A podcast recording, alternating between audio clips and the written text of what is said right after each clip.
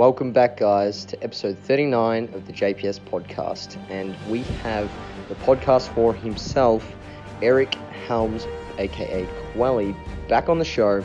And unfortunately, this time without his uh, rival, Mike Israetel. And today we're going to be talking to Eric in regards to all of the things that have changed the game for him and the 3DMJ team in the past one to two years, the questions he has and is currently seeking answers to, and the challenges he faces on a daily basis as a science communicator. So, guys, without further ado, I present to you Quelly, Dr. Eric Helms. on the show. He's back. He's on his own this time. No Mike Israetel, so so we'll have to apologise uh, to you all for that. But I'm sure that what we've got installed today is going to be uh, extremely interesting for many of you, and I have no doubt that you'll learn a lot. So it's going to be a little bit different style of interview. We're not going to be talking about uh, one topic in specific, but more broadly on some of the things that Eric is uh, obviously doing with his practice, his research, um, and his cat. so yeah, so very informal interview. I worded Eric up, and he's obviously taken that quite literally by uh, bringing in some family members. So absolutely, how you doing? It's either this or he went around meowing and ruining the interview. So how you doing, man? I'm doing well. Thanks for having me back. And uh, just just to let everyone know, we were gonna have Mike, mm. but he clearly was too afraid to show up after being severely wrecked on the last three podcasts we appeared together on. So you need rest and recovery, I suppose. Fatigue management. He's overreached. Absolutely, yeah. He was. Uh, he reached his MRV. So Eric, what I wanted to talk to you today about was um, some of the things that you feel have changed the game for your practice and the guys at 3DMJ over the past 12 months, and to have you share with uh, listeners what some of the things you're doing now are in relation to training, nutrition, um, just the general approach that you guys take that's vastly different from, say, 12 months or two years ago, um, and, and why? Yeah, I think um, there's, there's different categories for what, what's changed the game for us. There's stuff around science that might be interesting to some of the nerdy people. There's stuff around uh, technology, and then there's stuff around also like just coaching philosophy, I would say. Um, so, yeah, I would say probably the biggest game changers and aha moments in the science realm would be uh, the work that has become abundantly clear now that that hypertrophy can occur with almost any load. I think there was a recent paper that Brad Schoenfeld was uh, just sharing uh, last this week, showing that 20% of 1RM when you match volume might not actually reduce, uh, result in the same amount of hypertrophy if you match that volume to like 40, 60, and 80% of 1RM. Uh, that said, still might be the, the same if you trained to failure and did the same number of sets. I haven't looked at the full text, but it, anyway. Um, so the, the overall finding that load is not quite a critical determinant for hypertrophy, and that more so it's the intensity of effort rather than the intensity of load that you need to focus on I think has opened up a lot of things for us. I remember in uh, a seminar we did back in 2010, uh, I, I, said something, and, and Brad's repeated it as well, that you know if you're not doing at least 60% of 1RM, it's probably not doing anything, you know.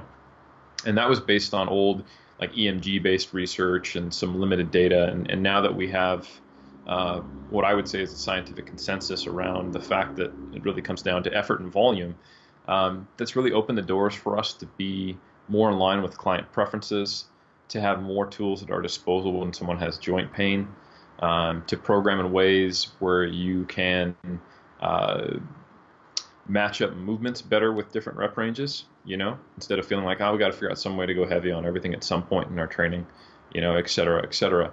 So I, I would say that that's been a, a, pretty decent game changer. And in the kind of in the same realm is using uh, blood flow restriction training around injuries with athletes. That's been huge. Um, one client of Jeff's who has tremendous leg development wasn't able to squat or deadlift for an entire contest prep and was basically only doing uh, blood flow restricted uh, isolation work. And you would not know when they got on stage. So I think uh, those two things have really cemented our our like experience there and understanding around it. So um, I think that's been good primarily for for like injury management, joint pain management, and uh, and and and giving a little more uh, client preferences to people without sacrificing any kind of optimality. Um, that's the science realm. As far as the logistics realm, um, man, things have changed a lot. Like uh, there was a time when we weren't weren't using Skype at all. You know, uh, when we didn't even have a Skype program with our with our athletes. Um, there was a time when I remember we would have to occasionally send. Uh, I think it's there's like a an open access version of Excel because some people couldn't download our like the Excel sheets. Uh, and now for most people, we just use Google Sheets so that anyone can just look at it, change it in real time. Um, so yeah, and, and, then the speed of uploads and the ubiquity of cell phones has definitely changed our coaching business. You know, we used to basically have, uh, when we first got someone who applied, we would call them back on a telephone and we would talk to them about our services. Um, and then if they were interested, we would email them back, do the PayPal thing, that's still the same, and then get after it via email and occasionally have calls. Um, now, someone applies online and it gets you know processed through our our administrator who who, who has been with us for a long time. She's amazing. Uh, shout out to Melissa. And she kind of helps people funnel into the right coaching path, either Skype or week to week. And when I get a coaching report now, it's not just an email page. It is here's a link to my unlisted YouTube video where I'm talking to the camera telling you uh, how my week went. Here's a link to my Google Sheet showing all my all my all my progress. And then here's a here's a, a link to a folder in a cloud with my pictures, or another YouTube link to me going through the poses, or me performing my heaviest sets if I'm a powerlifter. So yeah, it, just opening an email looks differently. It's basically like three links pop up versus two page of an email, um, and and Skype and man, it's just uh, our our meetings are now not us driving across a couple states to all hang out well, not a couple states, but like you know, Brad would sometimes have to come from Reno, and uh, Berto would drive from the Bay Area, and Jeff would drive from Stockton, and we'd all meet up in in my living room back in like 2011.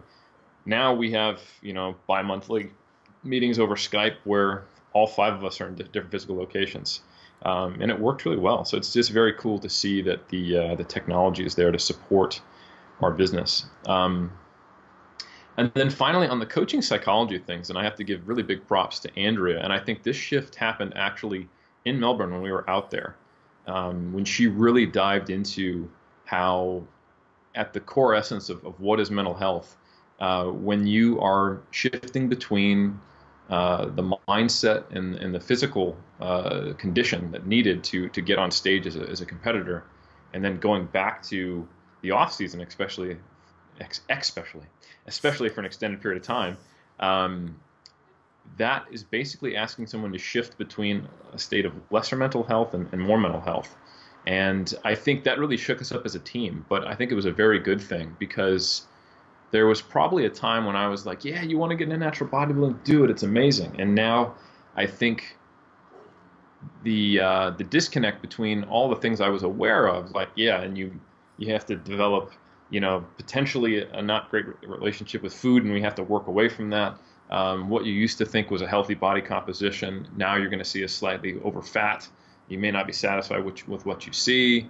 Uh, your, your tastes are going to change. Your libido is going to drop. Your relationships are going to be effective. You're going to be cranky. You might not sleep well. Um, all of that is like, oh wow, that that that comes with it. So I think we need to be very cautious when we message to people uh, on our broad social media channels of is competitive bodybuilding for you? And I think we have we've made sure we have a little more balance of a message for anyone who is kind of in the broader physical culture. Like you like if you're a lifter, uh, I think we we we want to give you something when you listen to our podcast, when you read our articles, um, whether you want to get on the platform or not, whether you want to get on stage or not, or whether uh, serious hardcore lifting is just a part of your life regardless of competition status. And I think um, we're also much more likely to tell someone, hey, don't worry about competing this year. The stage won't won't go away. Uh, the sport's not going anywhere. It's not going to be popular, but it's not going anywhere. And um, and you know, I, I, I've I've had clients who, hey, I'm going to have a kid next year. thinking about competing, and my, my, my first almost immediate reaction is let's not. Let's just hold off. Like let's err on the side of wait till everything lines up perfectly. Mm. You know, because there, there's there's an emotional cost that comes from competing, even in experienced competitors. So it's uh, it's kind of like this this awareness that the thing I love is also potentially harmful, which is interesting, mm. um, and it needs to be done right. And it kind of brings us, I think, more in tune with our actual mission statement of being more holistic. So I would say those are the three big things that, that stand out in my mind of how 3DMJ has changed since we started in late 2009. Yeah, awesome. And on the, uh, I guess, the mental health side of things uh, in relation to bodybuilding, I think this extends far beyond competitive bodybuilding. I think it's just mm. exacerbated when you obviously, you know, try to get as, you know, lean as what people have to to be competitive these days. But I think it filters down through pretty much anyone who's interested in body composition, um, and it's very important. But I guess what I wanted to ask you was, you know, with the rise in, I guess, awareness of mental health, you know, how do you as practitioners, not being, you know, qualified or experienced in, you know, treating or helping uh, people deal with a lot of the, you know, issues that they face, such as depression, anxiety, uh, stress, all those kind of things. You know, how do you approach that at 3DMJ? You know, in terms of screening it before telling someone, hey, you know, let's not compete. Or when they do have those issues arise, you know, obviously you can refer them out, but that in itself for many people isn't an option, and they're just going to continue doing what they're doing. What do you do in those circumstances? Yeah, that, that's a sticky area, and that's actually another big change that's happened in 3DMJ. You know, um, it wasn't too long ago that we picked up uh, Steve Taylor, who's now our team RD. Mm-hmm. Um, so you know he has some experience with with more the more clinical side of nutrition, and then we also developed a relationship with Amanda Rizzo, who is a, a mental health health counselor and uh, very interested in the physique culture herself, and she's you know she works does a lot of work for the team behind the scenes. So we're very fortunate to have mm-hmm. uh, both Amanda and Steve, and to get their perspectives and to have them involved uh, and we hope to have them even more involved as time goes on. Um, but we very much try to operate from our scope of practice and from our experience. We don't diagnose, we don't treat, we don't um, tell people they have X eating disorder. We're aware of the, the diagnostic criteria. Um, we consult each other as a team, and you know we, we, we do act as coaches to our athletes, which is very much you know kind of a mentorship slash friend slash peer role. And I think there's value in all of that. Uh, many times people really just need someone who can understand them and provide support, mm. uh, and then kind of help them, you know, just just give their unbiased opinion from a place of compassion to help someone make the right decisions for themselves. So we we're not very pushy, but we also set boundaries. Like if, if we're personally concerned as coaches about the the health of someone, uh, we will speak up, and we try to do that from a place of care and, and compassion and and also confidentiality, you know, because mm-hmm. it's it's it's tough stuff to deal with. Um, but like you said, we also know that sometimes if we say something like, "Hey, you know, I'd really much feel much more comfortable if we worked in concert with that with a dietitian or a mental health counselor," uh, they might go, uh, "No, thanks. I'll just do this on my own anyway, and do it probably even less safely." So it's it's a balancing act, and um, and I think it really comes down to developing a good relationship with your athlete before you uh, go down that path. And a big part of that, like you said, is, is screening. And it's not that we don't want to work with people who are really in the midst of these struggles. Hell, if we could we, we could help them, we would. But we're just not the best suited to, and we're definitely not the best suited to when they're coming to us in the midst of something like that, and we haven't established trust yet. So, given we aren't qualified, um, and it would be legally dangerous for us, uh, we we do have uh, questions in our applications that relate to uh, health status, and we will follow up. And it's it's has caused you know awkward conversations with someone who doesn't know us very well except for our podcast, and they you know state their, their medical health history, and and we come back and we go, hey, we'd like to know a little bit more about that. We're a little concerned, and um, you know people have felt you know singled out or, or judged, and that's certainly not our intention. But it, it truly does come from a place of wanting that person to have the the best, most appropriate care, and also to protect ourselves as a business because we don't want to get in a situation where we try to help someone who is who are not qualified to help make it worse, uh, and that would be on us, you know. So, um, yeah, I think that that's that's something you have to put a lot of time and thought into, and that is something that we do. So, mm. uh, so that we can we can do the best by our clients. Yeah, no, I totally agree with all of that, and. I guess to move forward, you know, what questions do you currently have uh, unanswered that you're looking into in 2018? Yeah, so we've we've proposed the recovery diet as as a better way to transition from in season to off season. And anecdotally and mechanistically, it definitely makes sense. Um, but what I would really love to see done uh, would be a comparison between the different approaches that, that people would take. Um, you know, in an ideal world, we would have a control group that just does whatever they want, um, and then we would have a group that is following a more traditional reverse diet, so maybe something like a 10% increase in calories, cut their cardio in half, and then do those small 5% jumps after that, uh, week to week, versus someone following a recovery diet where we, you know, estimate their maintenance, put them in a 10% surplus, and cut their cardio in half right out of the gates. Um, you know, there, there does seem to be a fine balance of, of, of what's too much and what's not enough. Uh, there was some work that came out of um, North Carolina. I think Trexler was, was the lead author, or at least an author on it. My apologies if I get that wrong for anyone in, in Abbie's lab listening. Uh, but they looked at you know uh, the overfeeding period after a competition, and they found that there was actually a relationship between them. Like the more you ate, uh, the more it suppressed testosterone and kind of had this this binge eating effect. So there was a downside to way overdoing it and eating too much and gaining too much body fat. But at the same time, if you look at other research, you know, someone who's too conservative might have like a year of not having a mm. menstrual cycle, you know, and uh, and and and so I think I think it's that that, that kind of Goldilocks zone we want to find where where the person needs to be not still restricted, not still in a deficit, putting some body fat and lean tissue back on, but not so quickly that it causes you know additional mental stress. Because hell, seeing mm. yourself just dissipate into a fat mess is is just as equally uh, painful as, as being further restricted after a competition, but just in different ways. So I think investigating that would be really, really useful and um, very preliminary stages, but there may be some work coming out of uh, Bill Campbell's lab in the future looking at that, which is exciting. That's very cool. That's very cool. Yeah, there is a huge individual response to obviously how people uh, come out of a show, and that is a question that I'd probably, yeah, like to know more about because the recovery diet it seems to work, but it's very hard to control. Hmm. Um, mm. it's very hard to control when you you know semi-starve someone. So that it is definitely interesting. And I guess what are the things that you've changed your opinion on um, over the last year or two? You know, has there been anything that you've said, um, you know, or written about, um, or you know, content you've created, or just opinions that you've had um, and kept to yourself that now you think, oh shit, I was wrong? Oh no, man, I, have I've changed my mind on a fair amount of things, and I um, I typically don't keep it to myself when I'm wrong. Um, so so here's one, you know, that came up in uh, conversation with I think Mike Israetel on a podcast recently. It's been so many times I just can't ever I can't just dissect them all.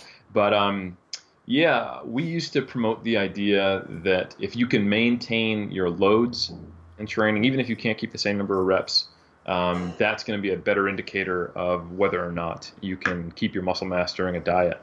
And I think that's kind of right. Like if if indeed your strength does maintain during a contest prep, that's probably a good indicator that you haven't lost size. However, the best way to do that and the best way to maintain size is not necessarily to drop your volume and train for strength while dieting. Mm. Um, I, I, think, in fact, you could lose muscle and you know get better at neur- neurological adaptations, maintain strength, and then but actually have lost some muscle mass. We, we it's pretty damn firm right now that we know uh, the biggest variable related to hypertrophy and training is the total amount of, of work and appropriate effort you do. Um, so I think it's this kind of catch 22 where we now know how dieting makes you lose muscle. So in in overweight individuals, uh, what basically happens is that the muscle protein synthesis response to training is suppressed. In lean individuals, you get hit on both ends. You see an increase in muscle protein breakdown and a suppression of muscle protein synthesis. So you know you could basically think, oh well, I just need to, to train more since each unit of training has suppressed muscle protein synthesis. However, your recovery is also hindered. So you can't without it being detrimental and making the situation even worse.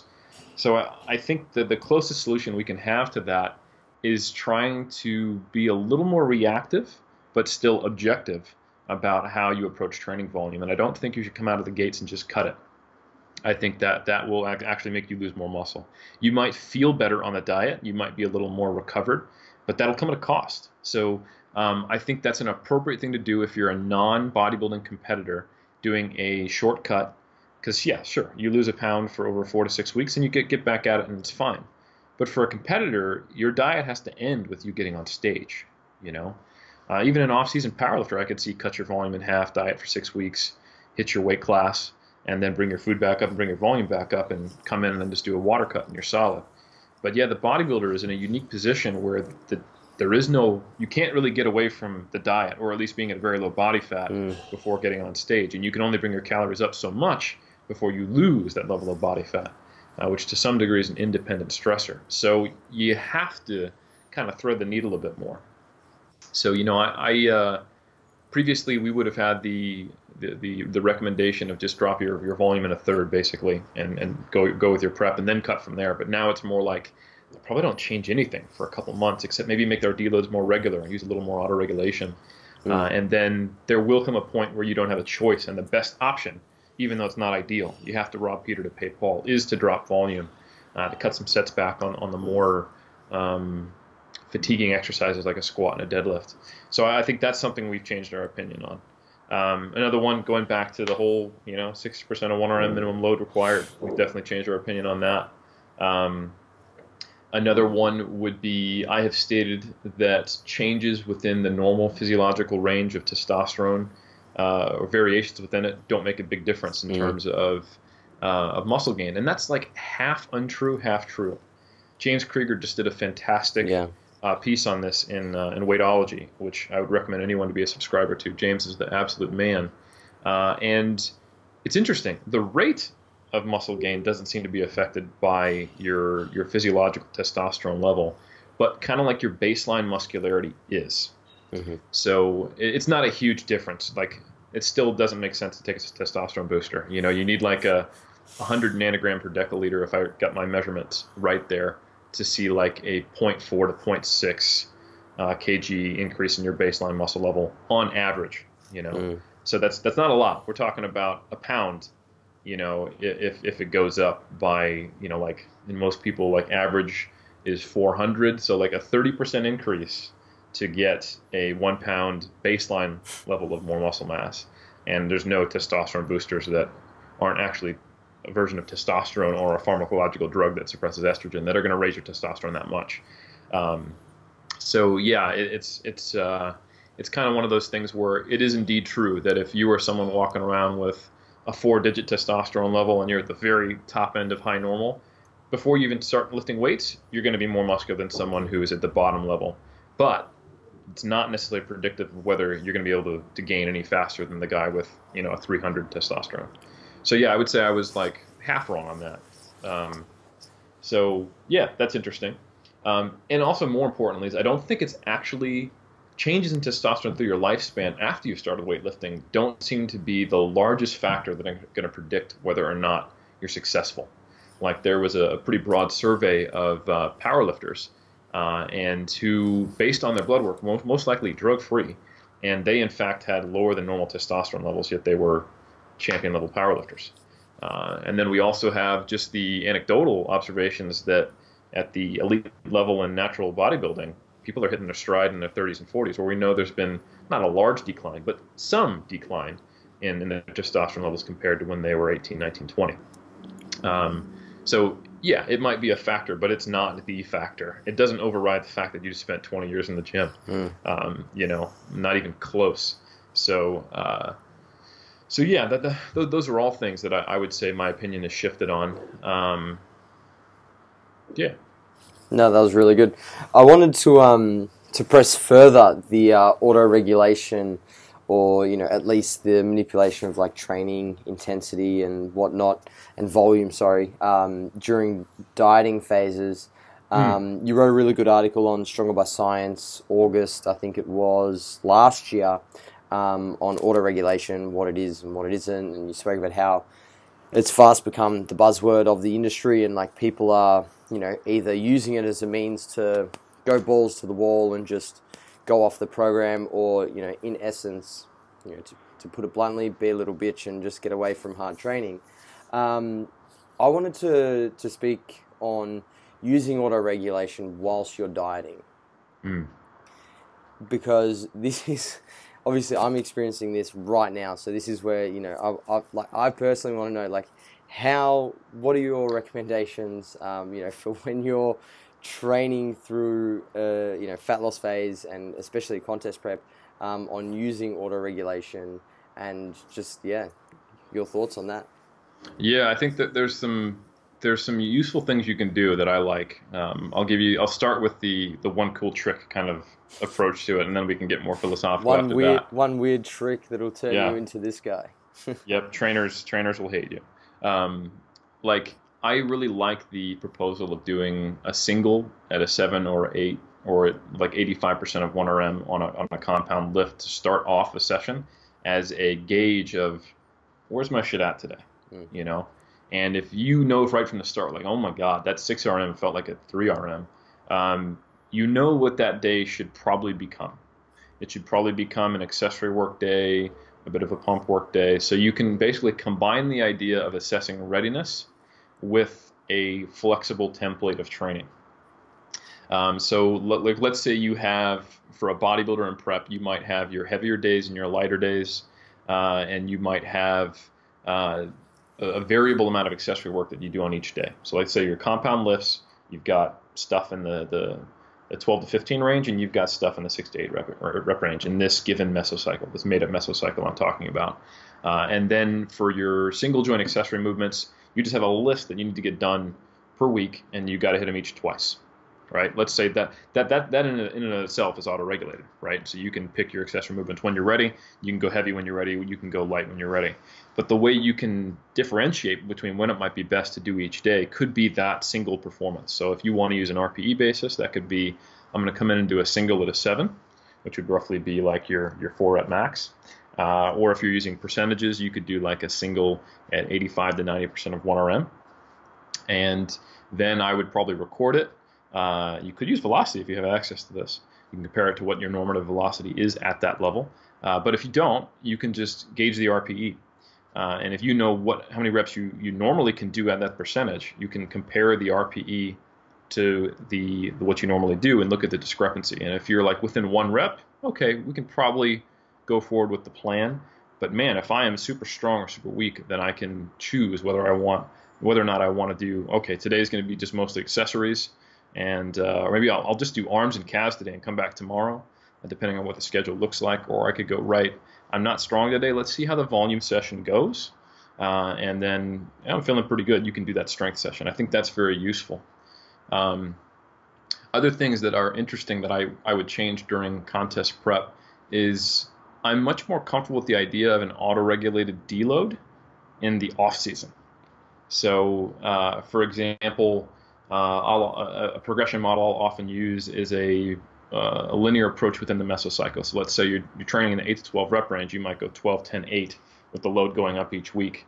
And then fourth week could be a deload where you do one less set and you use the load that you used from a 12 rep day, but the reps are only 8. So it's the, basically the smallest combination of load and reps and drop a set off. It's a light week. Um, but if you're feeling awesome after those three weeks, you can just repeat it again with slightly heavier loads. So kind of starting the mesocycle over with one tick up in load. And then you could assess again at week seven. So um, I would normally recommend not going any more than three mesocycles before you take a deload, no matter what. But in the off season, you could gauge: Do I need it after three? Nope. Do I need it after six? Nope. Do I need it after nine? Okay, no matter what, I'm going to take it. Or maybe I do need it after six. Uh, I think you do need some kind of objective criteria or some kind of coach helping you if you're an intermediate or lower, or that will just result in I never take a deload or I always take it after three mesocycles. Uh, but during prep, I would be like, you know what? No matter what, let's just take a deload every fourth week, mm. just because better safe than sorry. Uh, things are are it's prep. You know, that's that's one of those things where I actually think having a, a rule-based system of of deloads is uh, should be in there, and I think that's probably why there's this perception that we deload too frequently in, in 3DMJ. I've heard people say that about me. And I think it's because they're often hearing feedback from our clients who, mm-hmm. most of the time, a lot of our clients are coming to us during prep. Um, you know, and in the off season they're given more more loosely structured stuff. But you know, a large amount of the programming we do and the uh, bias we bring to conversations comes from working with athletes while they're dieting. So that may be why we appear a little more conservative with, with that approach. Um, so yeah, that that's some some basic stuff. But yeah, I think um, auto regulation in general can be very useful. Um, I do like going in with a set load in mind instead of just going pure RPE because sometimes you can let the the like the loads will just be too variable during prep. Um, but then you can go in with that set load in mind, and if the RPE is way off, then you can adjust. Because mm-hmm. um, I think if you go in with just with purely with RPE, especially especially if it's like, sorry about that, your your first or second prep, you can let your more global subjective feelings get in the way of your ability to gauge RIR.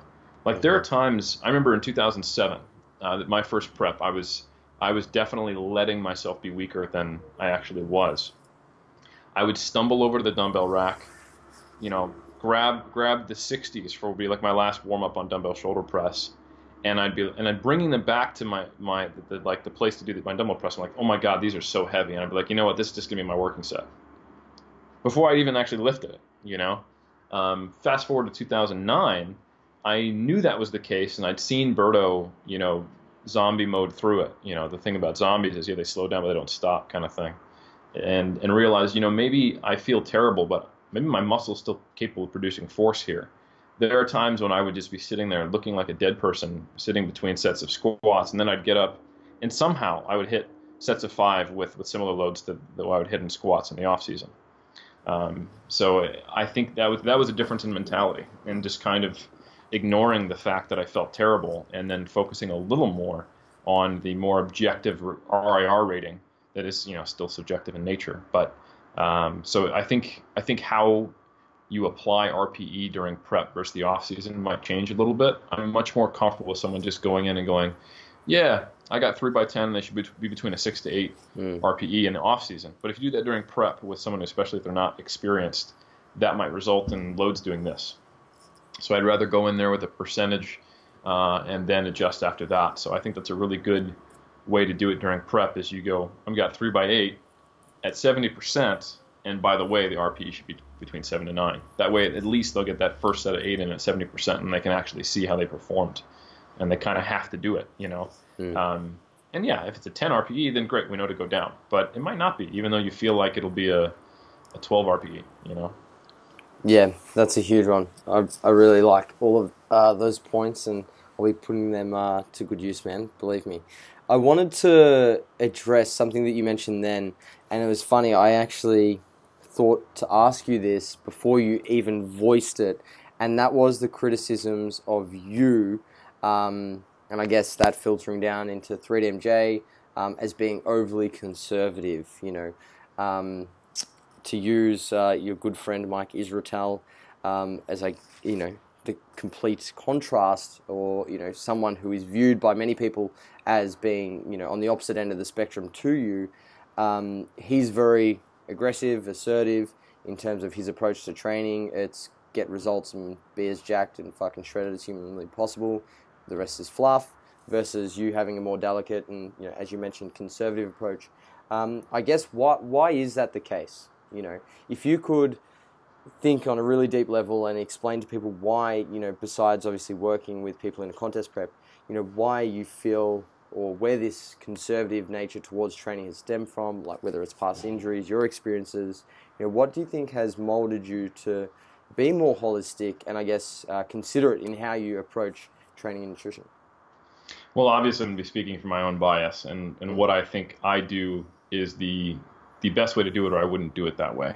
Yeah. But I'm also aware that um, it may not be the best way to do it, given that I'm only one person and I've only seen the clients I've trained with, and I only have my experience and those of our collective athletes at 3DMJ. But I, I think the perspective comes from uh, the fact that the the primary binding characteristics of bodybuilders is hard work. Mm. And that very basic feeling in nature um, is something I have as well. Like when I, I, had a nickname, it wasn't a great nickname, but it was a, it's, it's a cool nickname and what it was in my early days. It was the Relentless Warrior. That that's that's Jeff Jeff Alberts called me that, um, and it kind of it's so unoriginal, Jeff. It's yeah, it was, it was it was 2009. You know, things things were it's a different time. You know, like uh, don't don't don't judge the old folks. Um, but myself and like uh, and I, I was known as a hardworking bodybuilder among bodybuilders. Mm. Um, and you know, I came up following Lane Norton, and and that was kind of the ethos uh, I fell in line with. I wasn't known as the conservative thinker. You know, that that wasn't my that wasn't my nickname. Never has been. Um, and like my very first workout, I, I threw up after a leg day and and injured my back, and that's when I knew I loved bodybuilding. And that's kind of been like I've I've always come at this with with that being at the core of things. So I've seen that to get success, I've had to moderate that.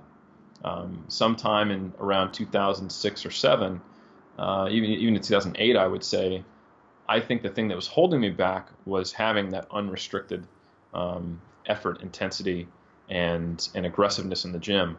I I, I, I look back on a log, my 2007 prep, my old uh, training partner, good friend of mine, Adam Ripa, was calling me out basically because I did 36 sets on on like a, a delts day, like delts, hmm. 36 sets or so. It was like 20. The point is, it was well beyond 20 sets on, on a single day of delts, and I was somehow trying to uh, rationalize that as being acceptable. Um, and it wasn't, and it was probably actually doing more harm than good based on what we know now. And like for the most most of my career, I would only try to find splits that worked if I could train six days a week. Uh, you know, because I, you know, like there wasn't anyone in bodybuilding who was saying you shouldn't take at least one off day. So I would just filter whatever messages I could find that resulted in me being able to train as much and as hard as I possibly could. You know, and I called myself a power builder mainly because I like to train heavy with high volume and to failure. So yeah, so I'm going to say that's what I'm doing because it fits with, with my, my personality.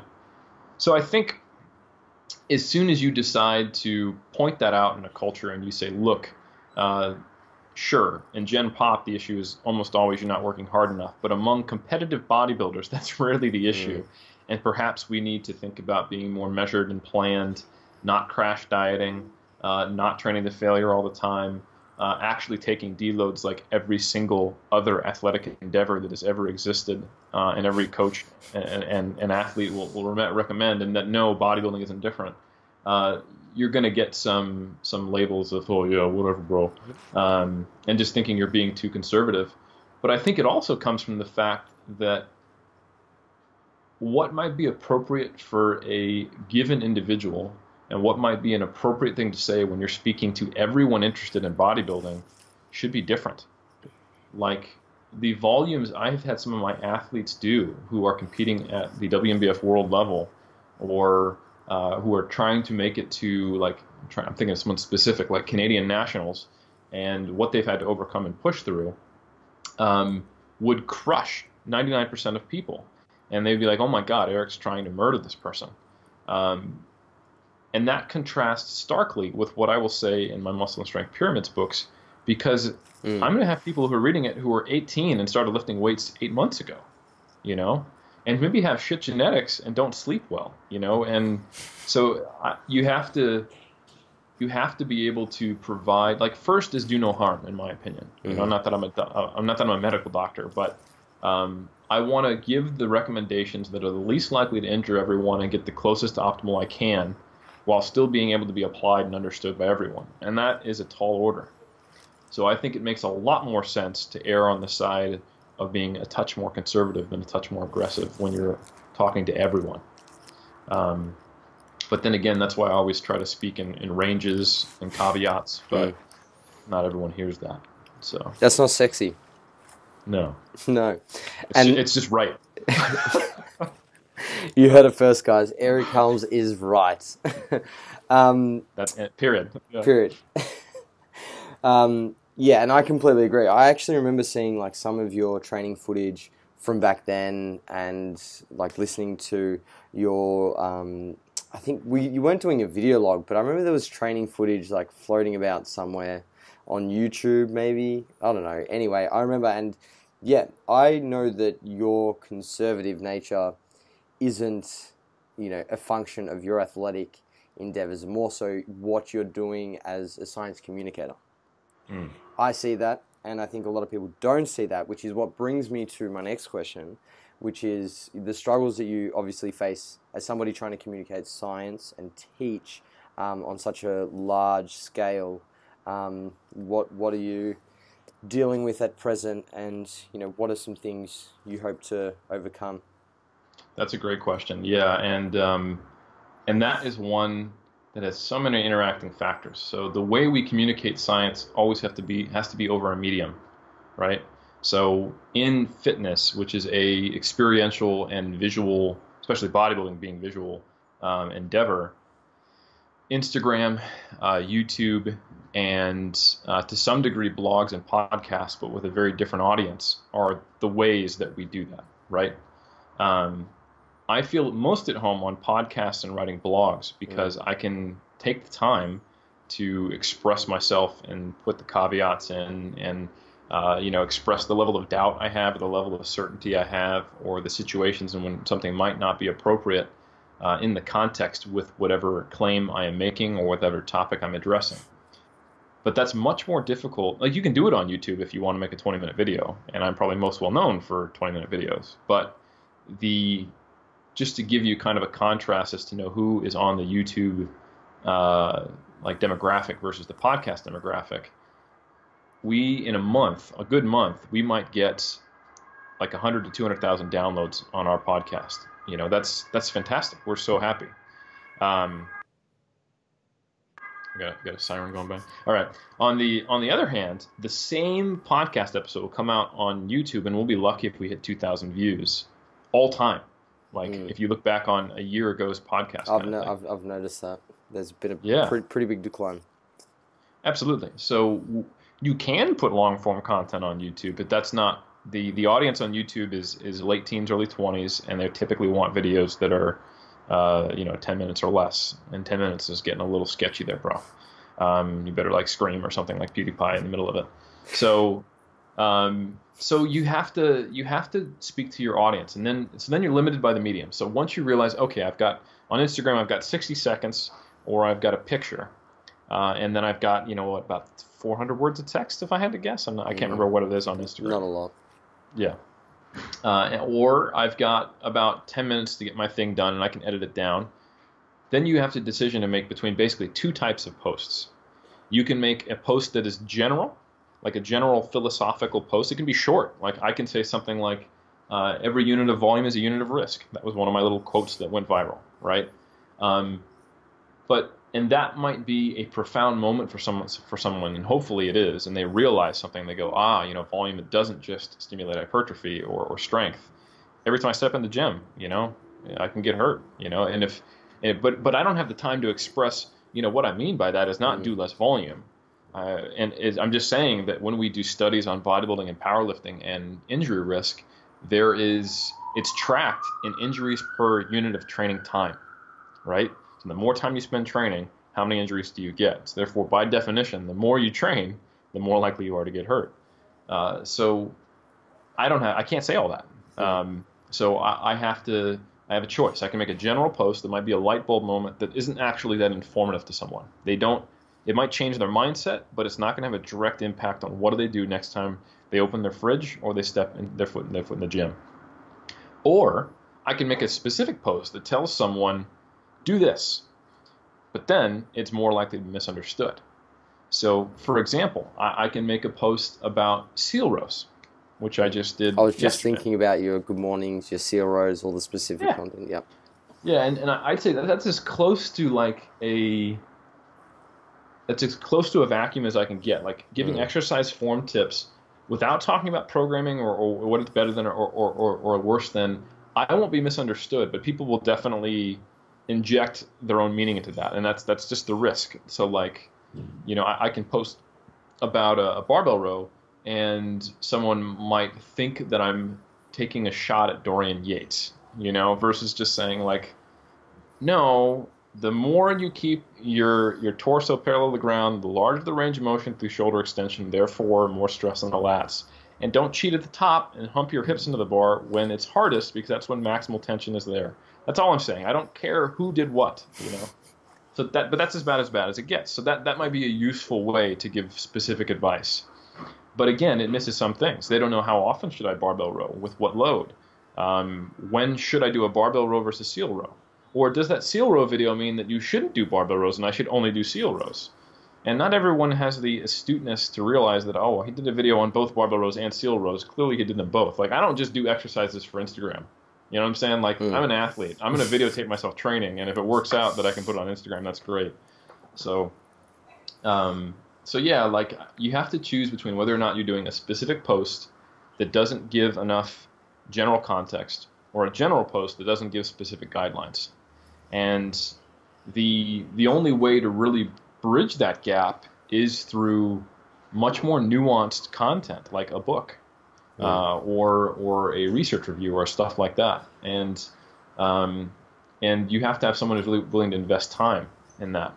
So the you know I think I think that's always the biggest challenge is that um, not everyone wants to invest the time and energy or necessarily has the time and energy or is at the stage in their understanding and experience with the sport well that's actually going to be helpful to engage with your most in-depth uh, explanatory content.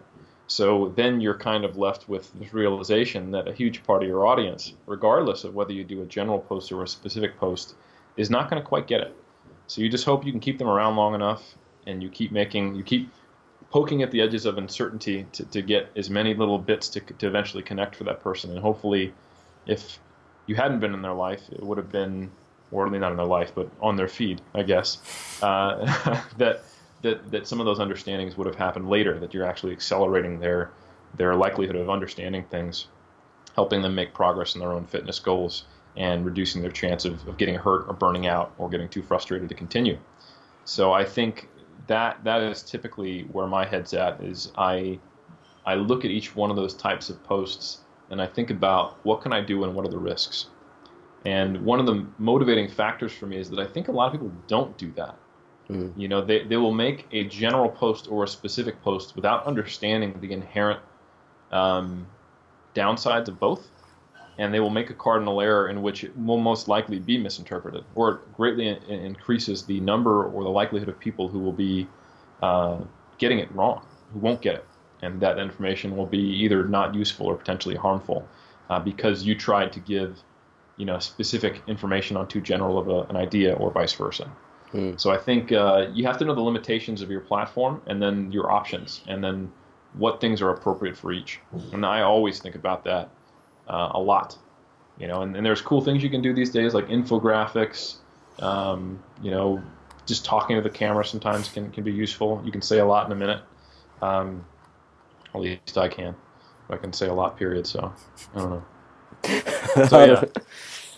yeah, that's uh, that's so interesting to hear, and I guess you're doing a good job. Number one, but number two, um, it's it's a deep, deep rabbit hole uh, you know, being a fitness professional or you know, science communicator, and trying to understand, you know, how to best evolve society's knowledge um, of something because there's lots of information out there. I guess that this will probably be the final question, Eric. You know, what is your advice for you know people who are digesting and you know disseminating all this information that's online?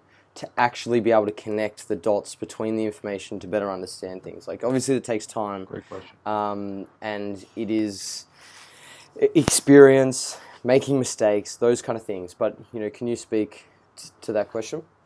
Absolutely. You know, I think the reality of it these days, as much as we, we you know, people will say stuff like, "Oh, I only read research," or, um, or you know, don't use appeals to authority.